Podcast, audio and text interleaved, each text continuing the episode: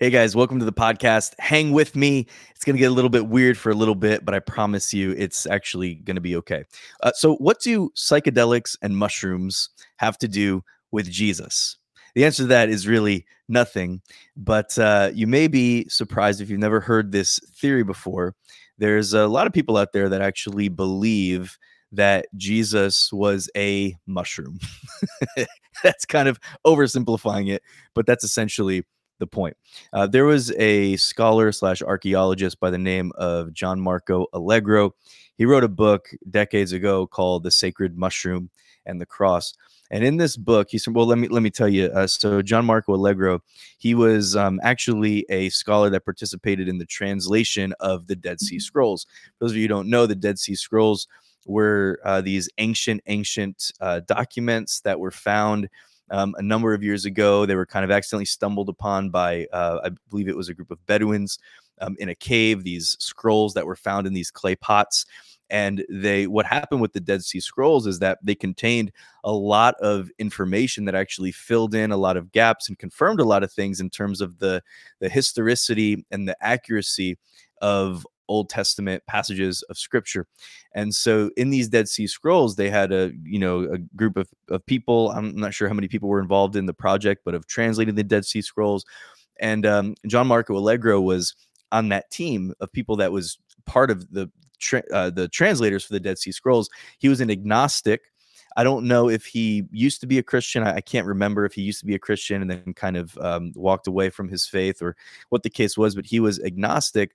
And being part of this team for translating the Dead Sea Scrolls, he really wanted to find a kind of rational, reasonable explanation for the Bible, for the things that were written, for these miraculous things that were written by people um, about God and things that God was doing, and and all this kind of stuff, right? And finding a sort of a more rational understanding for who Jesus was and just so much stuff. And so uh, John Marco Allegro, he wrote this book called The Sacred Mushroom and the Cross. I'm not I'm not to recommending anybody the reason I actually haven't read the book. I've just heard about this. And actually, I wanted to kind of use this as sort of a, a microcosm to a more um, macro discussion that I want to have today about how I think that there's some phenomenon that's going on in our world today where there are so many people that are so interested in finding ways to continue to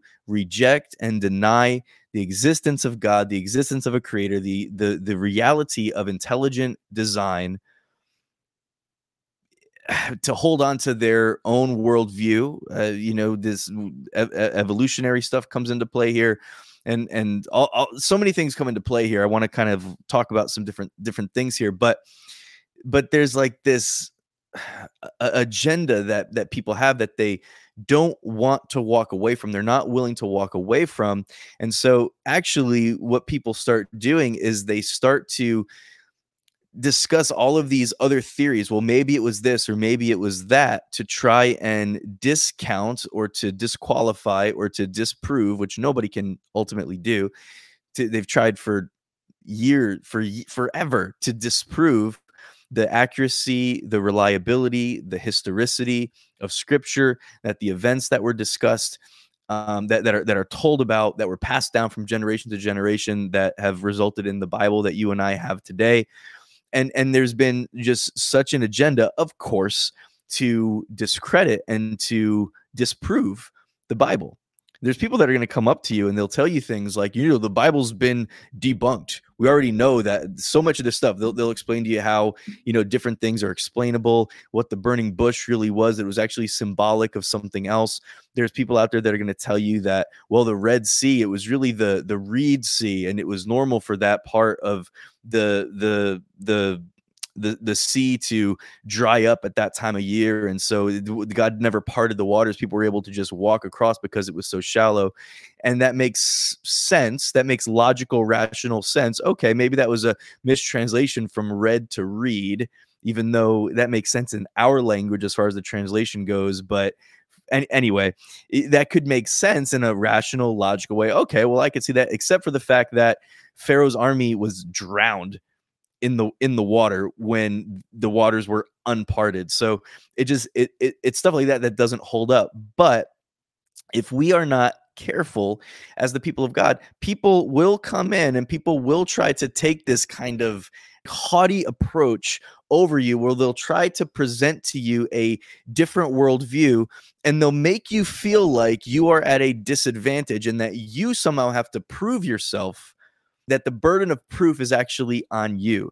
I want to, I don't know, maybe just empower somebody today when it comes to defending your faith, whether that's defending your faith to somebody else or you just having a strong defense within yourself of something to stand on that that you know that's real, that you believe in, that you can put your hope and confidence in, that you are actually not the the one on whom rests the burden of proof. Now, I'm not saying that as a blanket statement, but what I'm saying is people will come to you, and because it is secularly very widely accepted that, for example, the theory of evolution is true, right? And so it's not discussed any longer. The theory of evolution, that's all it is, is it's, it's a theory. Charles Darwin discussed it as a theory, right? Like he presented it as a theory. He presented it originally really as an argument and so he presents this theory, and it's been grabbed onto by almost everybody or or the majority i would say definitely the majority of people in secular science.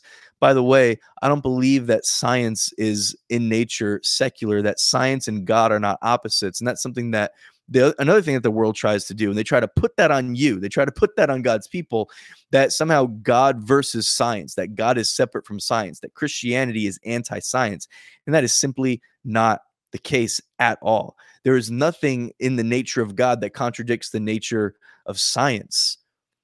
God created the heavens and the earth God, God, God created scientific processes that exist in this world that you and I live in. And so to be Christian is not to be anti-science, to believe in the theory of creationism that that that we live in a world that is marked by intelligent design, that there's fine-tuning in our universe. There's fine-tuning in every single cell, in every single organism on this planet. To accept that is not to reject science. To believe in miracles is not to reject science. Just because science does not know how to accurately explain a miracle because it is by definition a divine happening. But if you believe that this world came into existence through creation, then you believe in an intelligent creator, right? You you believe in somebody who is outside of, who is above his creation, who has every right to step in and to impact creation as he sees fit. But to to to, to think this idea eh, that the that the world tries to put on Christians to say that that because you are a Christian you are anti-science or that science and God simply do not mix that they're enemies of each other is simply not the case. All right. So the so I just want you to recognize that, you know, because there are people that will come at you with these arguments, and just because the argument is widely accepted by, you know, maybe 90% of the people that you go to school with or that you work with or that you interact with on a daily basis or whatever, that so many people have gravitated, have accepted this belief of evolution, it's just talked about it. I even hear, you know, a lot of Christians that that talk about evolution in terms of just something that's normal. You know, they'll talk about the earth being billions of years old and they'll talk about the processes of evolution and and and the evolution from animals uh, for you know from different animals to other animals eventually to humans and mm. and all this kind of stuff. And it's just something that's kind of been engraved into the minds and into the consciousness of so many people again even many Christians that are out there. Now, I don't think there's any problem like if, if we found out definitively tomorrow that oh yeah it actually is proven the world really is billions of years old i think they say 13 point something billion years old or or you know whatever it is that if we found out would beyond a shadow of a doubt that the earth really is billions and billions of years old i don't think that that does anything to disprove to discredit what we believe in terms of creation this earth could be as old as it wants to be in the beginning, God created the heavens and the earth in the beginning. then it says, and the earth was without form and void, and darkness was on the face of the deep. And then we begin this this creation process. The Holy Spirit is hovering on the waters, and this creation process begins to take place where God begins to form trees out of the ground, and He begins to form processes of of, of science where processes begin to take place and God begins to step in. We don't know how much time passed between verses one, two, three, four. we, we, we just we just don't know. The Bible talks about days. And so I don't have any problem with that being a literal 24 hour period of time. But the thing is, it's talking about evening and morning were the first day, evening and morning were the second day, evening and morning were the third day. I think it's not until day four, if I remember correctly, that the the sun was actually created, which is what gives definition to us to our day, to what a day and a night is. You know, the the a revolution of the earth is or a, a rotation or, or a revolution of, of the earth is a day and then a trip around the sun is a year 365 days right that didn't happen until the fourth day and so these days that are mentioned in scripture, we don't know for sure. We don't know beyond a shadow of a doubt whether or not those were literal 24 hour days. They certainly could have been. We don't know if God took millions of years to kind of brew over what he was doing and really decided to take his time. And we don't know how much time passes between verses one and two. We don't know how much time passes between in the beginning, God created the heaven and the earth.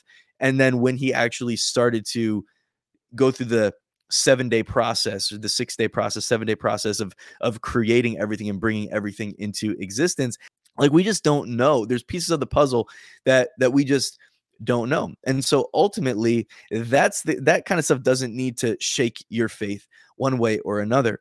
But when people come to you this is what i'm trying to get at just because it's been widely accepted that evolution is the real thing the big bang theory that everything came from nothing that all this kind of stuff look, they have no, all they have are theories. And they can look at things and they can observe things, and they have these giant telescopes that can see supposedly like like thousands and maybe millions of light years out into the the the void of space and and all of that. And so, supposedly, so what they've been um noticing, or at least what the evidence seems to be pointing to, and you've heard about this, is that the universe is actually expanding, that is actually getting larger, that it, that it's constantly expanding, which would mean that if you were to trace it all the way back the other direction, back in time, which obviously we can't do, but based on what they're able to observe, they say that if they were to trace it back the other way, that it eventually, when you get back to the beginning of time, that it started, there was a finite moment where everything came into existence. And since then, it's been expanding. Now, we would call that in the beginning, God said, let there be light, or we would call that in the beginning, God created the heavens and the earth. We would look back to the Genesis account for what started that what was that cataclysmic um, thing that took place that actually caused everything to come into existence that created this ever expanding universe that that scientists are now believing that they're observing?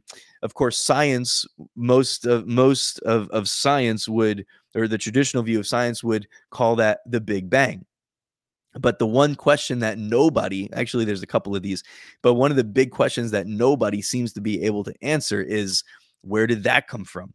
What was it? How did nothing come from, excuse me, how did everything come from nothing? At some point, there had to be something, and how did that something get there? And it's a question that nobody can answer. It's a question that is impossible to answer.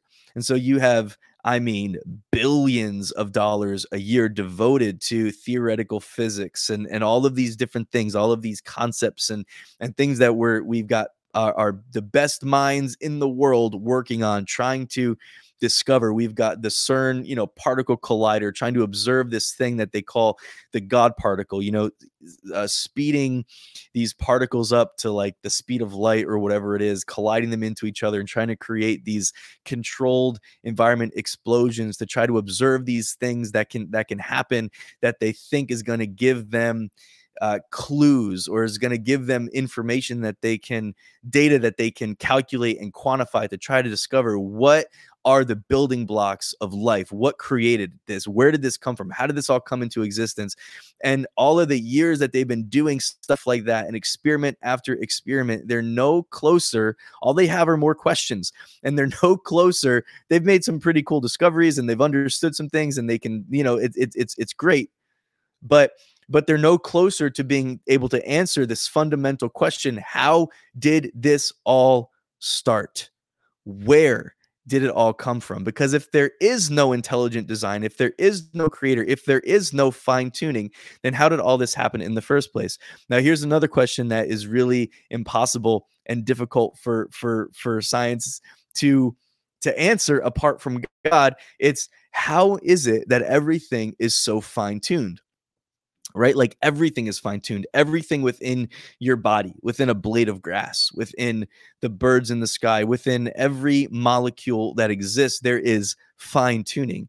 Every cell in your body, the billions and billions of cells that are in your body, every single one of them points to the fact that there has to be intelligent design behind this because the cells in your body, every single cell, every single cell in your body is so finely tuned and organized with the the the proteins and and and everything is is in this incredible balance.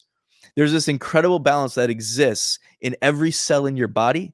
There's this incredible balance that exists here on planet earth and there's an incredible balance that exists throughout the observable universe that is holding everything together. And if that balance is not right by even a uh, anything by any sort of calculation. If if if that balance is off just a little bit the cells in your body don't hold together. There's a certain amount of, of tension there's a certain amount of balance that that has to be fine-tuned. And the question that evolutionists really cannot answer they really can't answer this question is that in order for evolutionary processes, let's assume that if, if, evolution was real, we still have a problem. How did the beginning of evolutionary processes begin to take shape? Because evolutionary processes cannot even start, they can't begin to happen unless we start with some kind of fine tuning at the very beginning when we trace this thing all the way back. And they don't have an answer. And so here's what happens is we go to outer space, right? Like we start looking to to space we start looking hundreds of millions of light years in the distance. We start looking and by the way I'm a little bit skeptical of that. I know they say they have these these uh uh what is it the the James Webb telescope is this like incredible thing right now. I don't know. I mean, I'm not saying it's not it's not real. They can't really see that far. I'm just a little bit skeptical about it because it seems crazy far what they could actually see. And these images that come back, and it's it's incredible. It's it's incredible stuff. But what they're doing is they're going millions of light years out to find answers. They're inventing theories like string theory and the multiverse. The multiverse is fun, you know, especially if you're like a comic book fan, if you're into like Spider-Man and Marvel and stuff like that, like it's super cool. It's super fun to think about a multiverse. The idea with a multiverse is that not only is the universe that you and I exist in, but there's also an infinite, possibly number of infinite. So think about infinite, like infinity. There's there's possibly an infinite number of universes happening all around us that you and I can't see, that you and I can't access, that you and I don't have any way to get to or to perceive, but that according to the, the multiverse theory, that there are potentially an infinite number of, of, of universes happening, that there may be an infinite number of versions of you out there in existence because when we start thinking about infinity and we start thinking in these terms, then it starts to become unquantifiable. And it starts to allow us to go down this path of theoretical thinking, of theoretical mechanics, theoretical dynamics to say, well, we don't have all the answers because what we're able to observe is like nothing compared to all perce- uh, all uh, potentially knowable data that's happening out there. And so what happens is we take the focus off of being able to even answer the question and we start to theorize all these different things to say, well, maybe it's this. And we can't know for sure that it's not this because we can't really observe it. And so we start talking about all these theoretical things that like here's the thing like i'm i'm totally cool with um you know science and people thinking and coming up with all these ideas and theories and all this kind of stuff but there is zero proof. There's zero evidence for a multiverse. It's cool to talk about it's cool to think about but there is zero evidence because nobody in history ha- has even an inkling of how they would possibly be able to observe it. There's zero evidence. And yet, we've got so much evidence that would point to a creator. We've got so much evidence that points to divine, intelligent design. I mean, just look at you look at this oh you can't look at the cells in your body but just think about if you if you really want to blow your mind i mean just like google google this stuff like like to to see the the the intricacy of a of a of a of the code of dna that exists inside every single cell of your body. And then try to imagine that level of intricacy and design and balance and perfection coming into existence without the aid, without the mind of an intelligent creator. There is so much fine tuning that goes on in every single pro- involved in every single process of existence, human and otherwise, that it just the most logical explanation. I mean, we again, so we can start talking about all this multiverse kind of stuff, and and and and the thing about it that that makes that uh, an appealing argument is that if everything is random, right? Like the idea of evolution is random mutations. And if we think about the fact that, you know, maybe there's there's there's billions and maybe trillions and maybe an infinite number of galaxies. And then this is only one ver this is only one universe and then maybe there's an infinite number of universes out there. We humans here on planet Earth, planet Earth just happened to get it all right. But like planet Earth just happened to have all of the necessary building blocks of life all of the proximity to the celestial bodies, the perfect size of Earth in relation to the size of our sun, to the in relation to the distance, in relation to the the the tilt of the axis, in relation to just everything had to be absolutely perfect in order to sustain life on Earth. Now, if we're talking about a finite number of galaxies, if we're talking about like a couple of million galaxies out there or whatever, then in order for that to happen statistically, it just doesn't make sense. And scientists know that.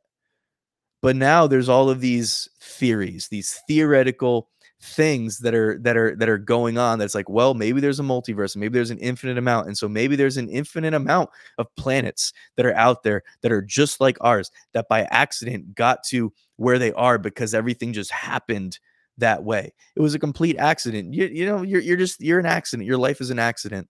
Like the planet earth it's all just an accident. It's all just cosmic mutations and these things that took place and it's why we're here. And hey guess what people will talk to you about that stuff and they'll sound smart or they'll think that they sound smart and because it's a little bit because it's acceptable because it's quote unquote science they'll they'll people will think like we can kind of default sometimes to think that we're actually as Christians and and and believing in creationism that it, you know we can talk in a way where we kind of put ourselves at a disadvantage or we allow other people to put us at a disadvantage where the burden of proof is on us to try to prove why to try to prove you know why we believe what you believe. Do you really believe that? Do you really believe that there's a big man up in the sky that created everything? Well guess what? There's actually proof for it. There's actually evidence for it Now you do have. I'm not saying there, there's definitive proof that doesn't require any faith. Of course, it requires faith. I just think it requires way less faith than it does to believe that all this happened by accident and just ended up in the absolute perfection. Now, the other thing that people will say is, well, if God is real, then why why would he allow war? Why would he program our minds to violence? Why would he program us with these different things? And the answer to that, I believe, and we can go to, to see this all the way in the fall God did not program his people with evil intentions, with violence in mind, with cruelty in mind, but he did create us as free moral agents. He created us with free will. And so man chose to step outside of God's uh, plan. That's what it is. Man chose to step outside of God's plan because mankind wanted, this was Adam and Eve in the garden, they wanted there was this thing that happened it was a deception that took place where man wanted knowledge apart from god. Man wanted knowledge and understanding apart from having to trust and rely in in god in everything that he was saying that it was true so so so so the enemy because the enemy comes in with this question, has God really said you shouldn't eat from the tree? Well, guess what? God actually knows. This is Genesis chapter 3. God actually knows that in the day that you eat of that fruit, that your eyes are going to be opened, you're going to be enlightened, you're going to know good and evil, you're going to be just like God. In other words, excuse me. In other words, God is hiding something from you. God is holding something back from you. And so man kind of felt like that that thing inside. When i say man i just mean i'm talking really it was it was eve and then adam or you know what whatever however your interpretation of that is but i'm using man in terms of mankind. I'm just talking about adam and eve in the garden the fall the fall of man the fall of mankind. The giving into this deception to say no we've got a better way or i think i can make my way apart from god this humanistic pride thing that was demonically rooted that rose up in God's people to say, No, I'm not going to go your way, God. I'm going to choose to do this on my own. I want this knowledge and I want it apart from you. That's what we're doing today. That's what all these theories are. We're seeking to have knowledge apart from God. I can't explain the foundations of how the universe came into being, and I'm not willing to accept the existence of a creator. So I'm going to have to theorize all these other things that actually become way more far fetched than the actual truth. They actually become like like that's way more. Like that takes way more brain power and everything to try to figure out well but maybe if everything was just perfect and there was this and there was that and there was an infinite number of possibilities and all this then it could come into existence. Or we could believe what makes so much sense and it's that there is intelligent design because all that really has to happen for you to believe that there's some kind of intelligent design i'm not i'm not even talking right now about becoming a christian i'm just talking about believing that that there's intelligent design that there's fine tuning and fine tuning means of necessity that there has to be a fine tuner because fine tuning doesn't just happen by accident. The second law of thermodynamics states that entropy increases. In other words that systems over time become more and more disorderly that's a natural law. That's a natural law. Everything about evolution goes completely against that natural law. That systems over time, if left alone, if left unchecked, if not manipulated by some outside force, they are going to become more and more disorderly over time. Systems are going to break down over time.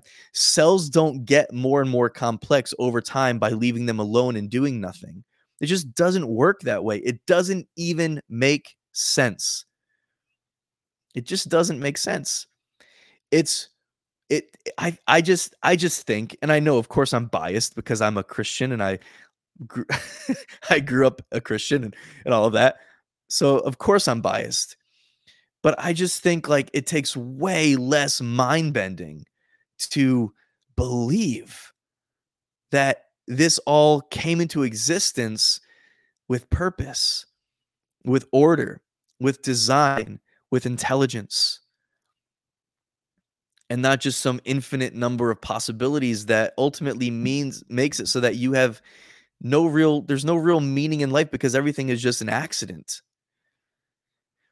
So anyway back to the mushrooms. I don't know why why i, I got off of that so quick but so that was kind of like the macro discussion of why i just wanted to kind of rant just riff a little bit on some of this stuff today um, so there, there's this there's this theory because i'm bringing this up i'm just kind of using this as an example because people will come to you and they'll be like yeah well what about this? Have you have you uh, heard about so and so's work on this? And and they'll present these other theories of why things are the way that they are.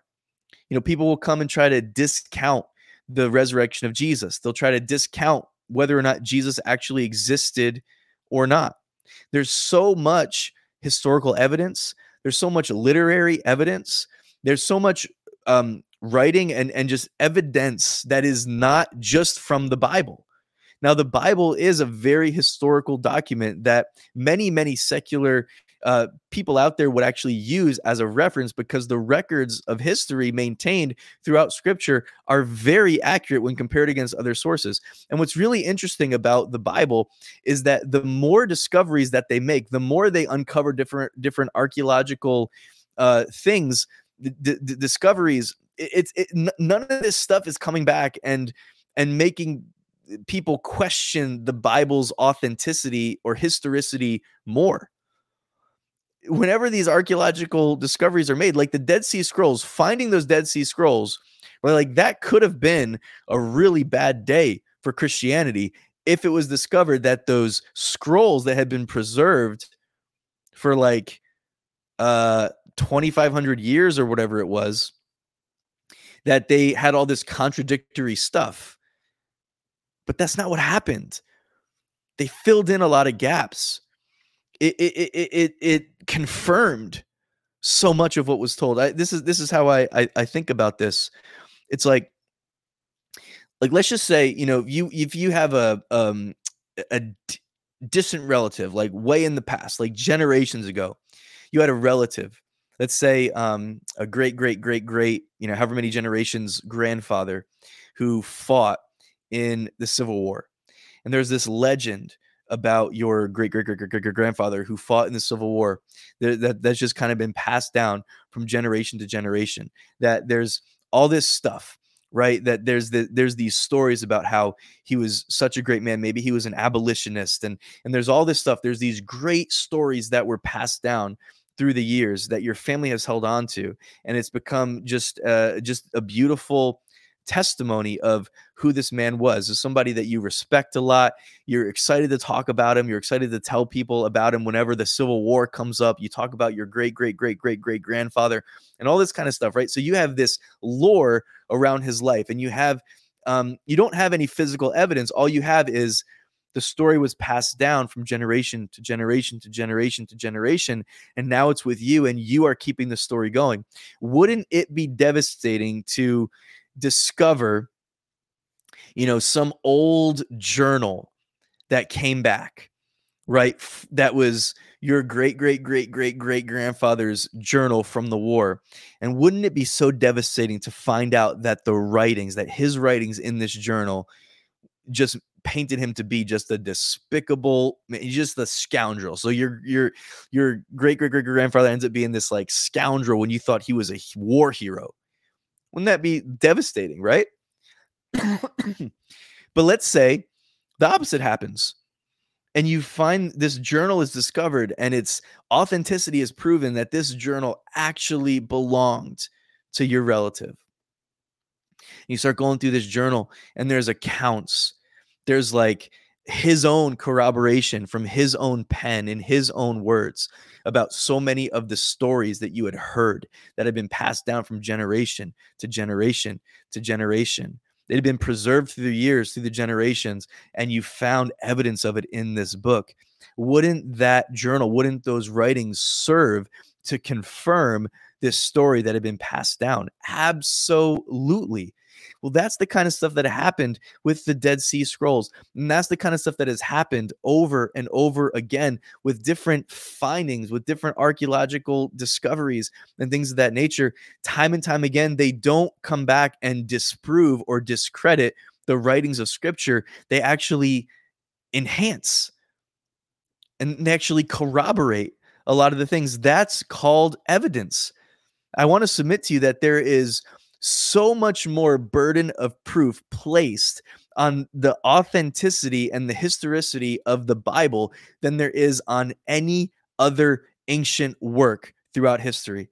There is so much more accuracy in the Bible in terms of the way that it had been preserved, like so much more evidence of its authenticity than any of these other ancient works like uh, you know Homer's the the Odyssey, the the Iliad, um, the writings of, uh, of of Julius Caesar and uh, Marcus Aurelius, and these different works that had been you know preserved and passed down.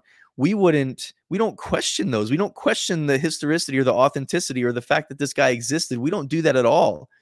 And yet there's so much more, like substantially more evidence for the existence of Jesus. There's so much more evidence uh, when you when you look at not just the Bible itself, but other writings from around that time period, the writings of Josephus and others that actually uh, discuss the same kinds of things happening at, at that same time. But there's just so much like there, there's such a desire there's such an agenda to disprove and to discredit that when these things happen, when these things are discovered, the same weight is not placed on them. And I just don't want you to feel like, um, now look, I, I believe in knowing about these things. I, I, I believe in uh, apologetics. I believe in studying to show thyself approved. I believe in digging into history and and and arming yourself as much as possible so that you can help other people maybe come to the same knowledge of the truth that you have. You know there's there, there's there's a lot of people that kind of they they need that you know maybe it was e- somewhat easier for you to accept by faith um jesus or maybe you grew up in a christian home or you know whatever it might be. Praise god that you came to the faith. There's people out there that that do need more of a they need evidence. And and what's really interesting, sorry about that. What's really interesting is that there've been so many people, like so many people that have set out on a journey with an agenda to either disprove God or to, you know, actually get into the the history um, and and to actually get into this stuff to to maybe not not necessarily to disprove the existence of God, but to but to find the truth, to find answers. And so many people with the overwhelming amount of evidence that they end up discovering for themselves, unable to deny the reality of it, that end up accepting Jesus, accepting the creator accepting God, giving their lives to him, becoming Christians because of the evidence. So I believe in in in becoming equipped to talk about these things, to discuss these things, to have good-natured arguments, not for the sake of winning a debate or putting somebody else down, but you know, I just um sometimes I feel like people will come at you with you know some kind of knowledge or or or, or thinking or theory or understanding that has been so shrouded by just public opinion and confirmation bias and recency bias that they're able to present it in a pointed way that can like sometimes make God's people who may not have a strong, you know, argument or understand the argument, they know they believe it and why they believe it, but they kind of end up at a, at a, at a disadvantage and not able to, you know, stand up to to, to that uh, you know argument that's being brought their way and unfortunately some people can end up being even persuaded well maybe this isn't as true as i thought it was and why do i actually believe this? and and all of that and I, i'm telling you if you really get into the evidence it still requires faith but your faith is not blind. The world will try to put this idea on you that your faith is blind and oh well yeah no i get it you know i get it. If you if you need to eh, to believe that jesus is your savior if you really need that crutch if you you know it can help you for sure you know being a part of a worshiping community and people that believe in god there's definite communal value in that and and it can help you be a better person and they'll try to reduce it down to this kind of cute thing that's good for some people no like this is life Jesus is life. He is the way, the truth, and the life. There isn't this middle ground. There isn't like this middle area of no, like he's good for some people. No, he is good for every person. But they'll they'll the world will try to make you feel like, you know, you've just got this kind of cute thing that you're believing in because you have to, because it's your crutch, because it's how you get by in life.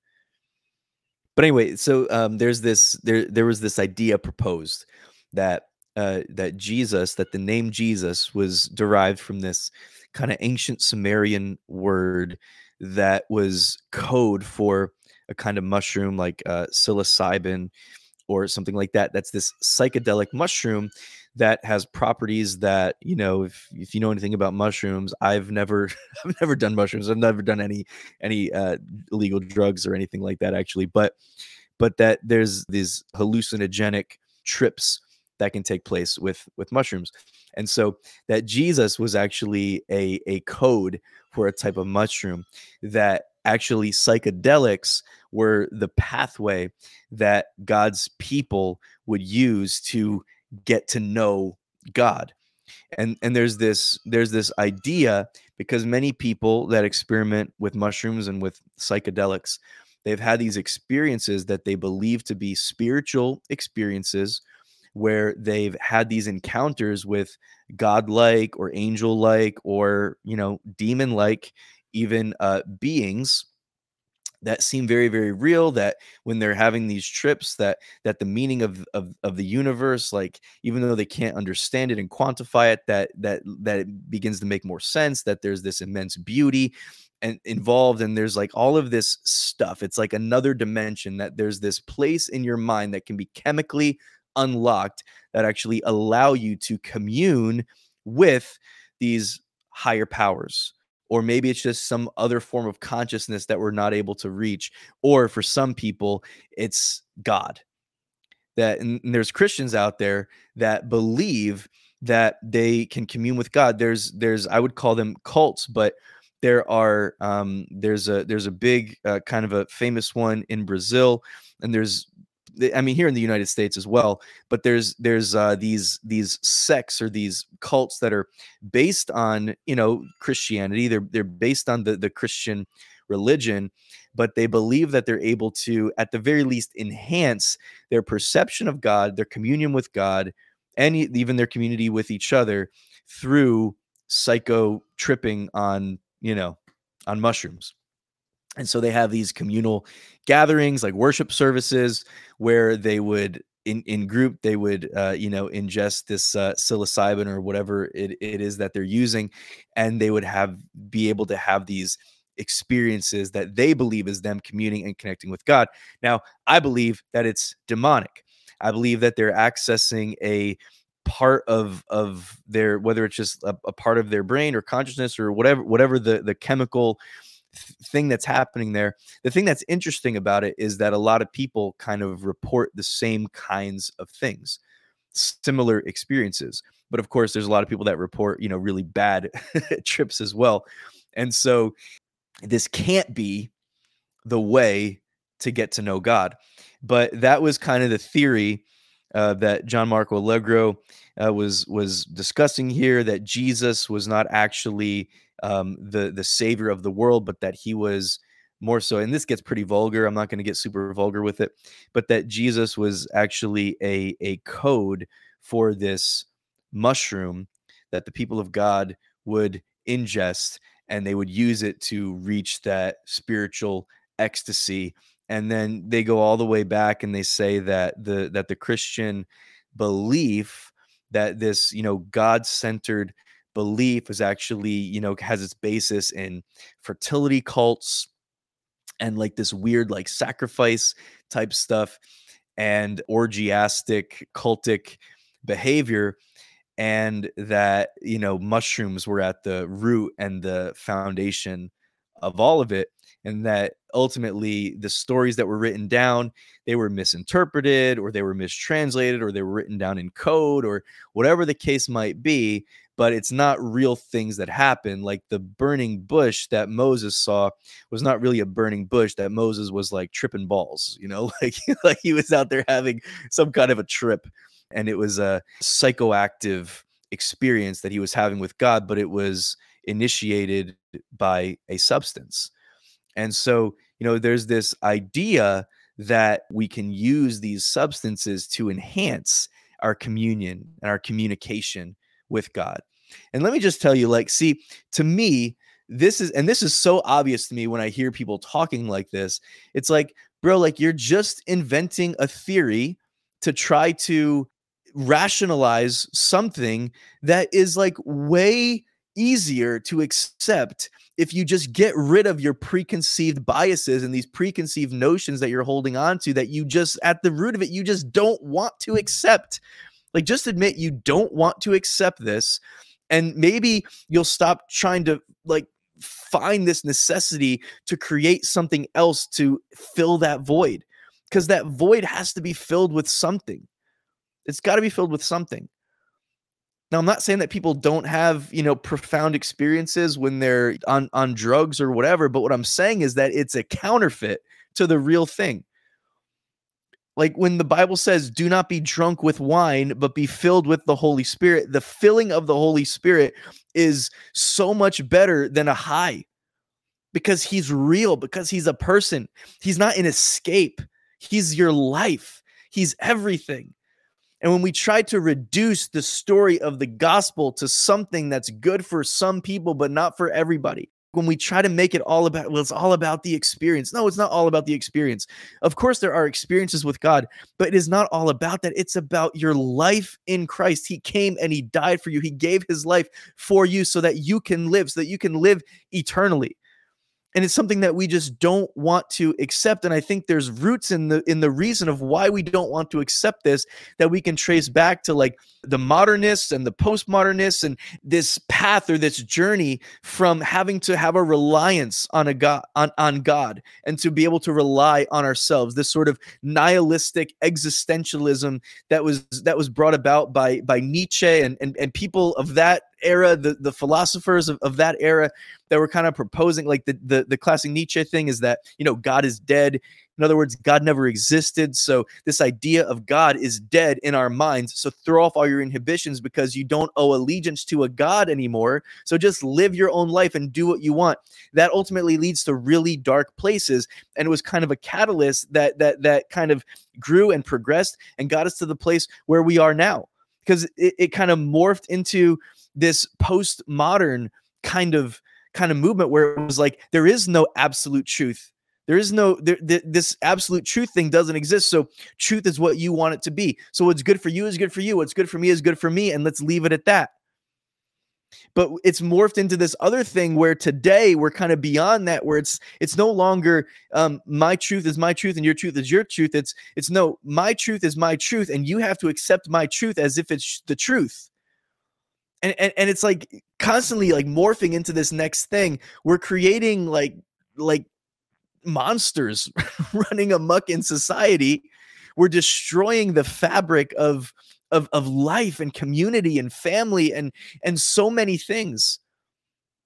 Because going tracing this thing back it's this unwillingness to accept something that actually makes so much more sense that there's a God out there who loves you, that there's a God out there who created, that there's an intelligent mind and there is fine tuning in the fabric of every single aspect of creation. And and and and truthfully, this goes the the uh, descent into darkness goes all the way back to what we were just talking about in Genesis chapter 3. It goes all the way back there. This desire in the heart of man to say, God, I don't want to accept your way fully because I don't know if I can fully trust you. So I'm going to make my own way. I'm going to make my own decision. I'm going to try it this way and see if I can figure this out on my own. And it's that thing, it's that fall. It's it's it's the the fallenness of humanity. The sinfulness of humanity that is the reason why we have these things today. Like the war that we have, the violence that we have, the propensity of people toward evil. It's not because God programmed us that way. God didn't program us that way. God programmed us. God created us. God made us. God designed us. God formed us like a potter molding clay in his image and according to his likeness. And he breathed himself into us. He set us up for success in the most epic way imaginable. And man squandered it because of pride because of this question of maybe I don't need God for this. And the only way that that was even possible is because God loved us so much that he didn't want to create us as robots, but he wanted to create us with free will. And so uh, people will will try to uh, diminish and they'll try to try to just um, downplay the faith that you have. Just remember, like they need just as much, if not more, faith to believe whatever it is that they believe. Because when we really distill this stuff back and we think about stuff, even if we want to think logically, reasonably, okay, like it might not be the most logical or reasonable from a secular standpoint thing in the world to say God exists. But even for the people who say the Big Bang is the thing and, and evolution and, and and this is the reason and there's a multiverse or there's whatever, still none of that answers the question of where did it all come from. So whether you believe in the miracle of of life from the standpoint of you know god is real god exists and god created everything if you, you could believe in that miracle or you can believe in the miracle of the big bang where everything came from nothing and and and I just think all we have to do is open our eyes and open our thinking to understand the intricacy of the life and the existence of everything around us to to recognize that there is there is fine tuning and there, and there is intelligent design. And um, i wanted to just make reference to something earlier as i was talking and uh, it's let, let me let me just go to it real quick and read some Bible because I haven't done that like this whole time. I mentioned some Bible, but I haven't read any Bible. So I just want to read from Colossians chapter 1, just a couple of verses. Starts around verse 15 or so. All right. He is the image of the invisible God, talking about Jesus the firstborn over all creation, for by him all things were created that are in heaven and that are on earth, visible and invisible, whether thrones or dominions or principalities or powers. All things were created through him and for him. He is before all things, and in him all things consist. And he is the head of the body, the church, who is the beginning, the firstborn from the dead, that in all things he may have the preeminence. Verse 17 again, he is before all things and in him all things consist. All things consist in Jesus. So we're talking about, you know, the nature of the world that we live in and why, you know, how everything is held together in this immensely intricate and delicate balance. That if like one protein in the cells of your body was off, if one if one of those proteins stopped to function di- didn't function correctly didn't have the right coding within it or you know whatever if that fine tuning was not there to the most Im- impressive beyond our imagination beyond our comprehension degree that your body would not hold together your cells you would not exist. The universe as we know it would not exist. It can't there's something holding us all together. We're held together because God perfectly designed us intricately. He designed us, talking about humans, in, in his image. He made a world for us to live in and to enjoy. And it says that all things consist in him. There's there's a, another scripture that says that he holds all things together by the word of his power. And I believe we can trace that all the way back. God spoke in the beginning. He said, "Let there be light." The the uh, the original translation of that is "light be," and light already was. That from the moment that God spoke, He spoke this all into existence. That His word is what brought everything into existence. Uh, Hebrews chapter eleven tells us that as well. All things uh, uh exist because of the word of God. We're held together by the word of his power. And so I just wanted to to rant and ramble a little bit. Uh, I know I went back and forth between like a like some a few different things that seemingly don't have any connection. I apologize if that didn't um, work the best way for your mind, like it was kind of working in my mind. But I, I, I feel like there's there's just so many things that happen today where there's people out there, uh, you know, just just people, people that are amazing, amazing people. They just haven't come to the knowledge of the truth. And, and there's this uh, agenda or this this need within people to kind of fill that void or to to to find answers and when we start from the presupposition that God does not exist, so we've got to find something else, then we've ultimately got to go down these crazy rabbit trails that end up, I believing, ultimately requiring us to have a lot more faith, a lot more blindly than what it is to actually believe in and accept the fact that there's a creator out there who loves you. Um, it'd be good for us to do another session in the future here on, you know, some of the more just kind of um, evidences and and and things like that that lend to the authenticity to the historicity of scripture to the existence of jesus and and even the resurrection of jesus and all this kind of stuff. There's been some podcasts in the past if you go back around i think uh, episode 100 or so 100 you know somewhere between like 97 and 103 somewhere in that in that zone. I had a couple of conversations with some uh, real scholars that that really study this stuff on on the resurrection and on the the authenticity of scripture the canon of the canonization of scripture and stuff like that. So encourage you guys to check that stuff out or just you know go ahead and um and and find some stuff on your own but I do appreciate you all very much for your time and allowing me to rant with you throughout this session. So appreciate you guys very much. Hope you have an awesome, awesome week. Don't forget to subscribe, leave a comment or a review on one of the podcast platforms or on the Facebook page. Check out my website, simplepowermedia.com, if you're interested in some other resources and some things that I have available for you there. Uh, love y'all. Hope you have an awesome week, and I will see you next time.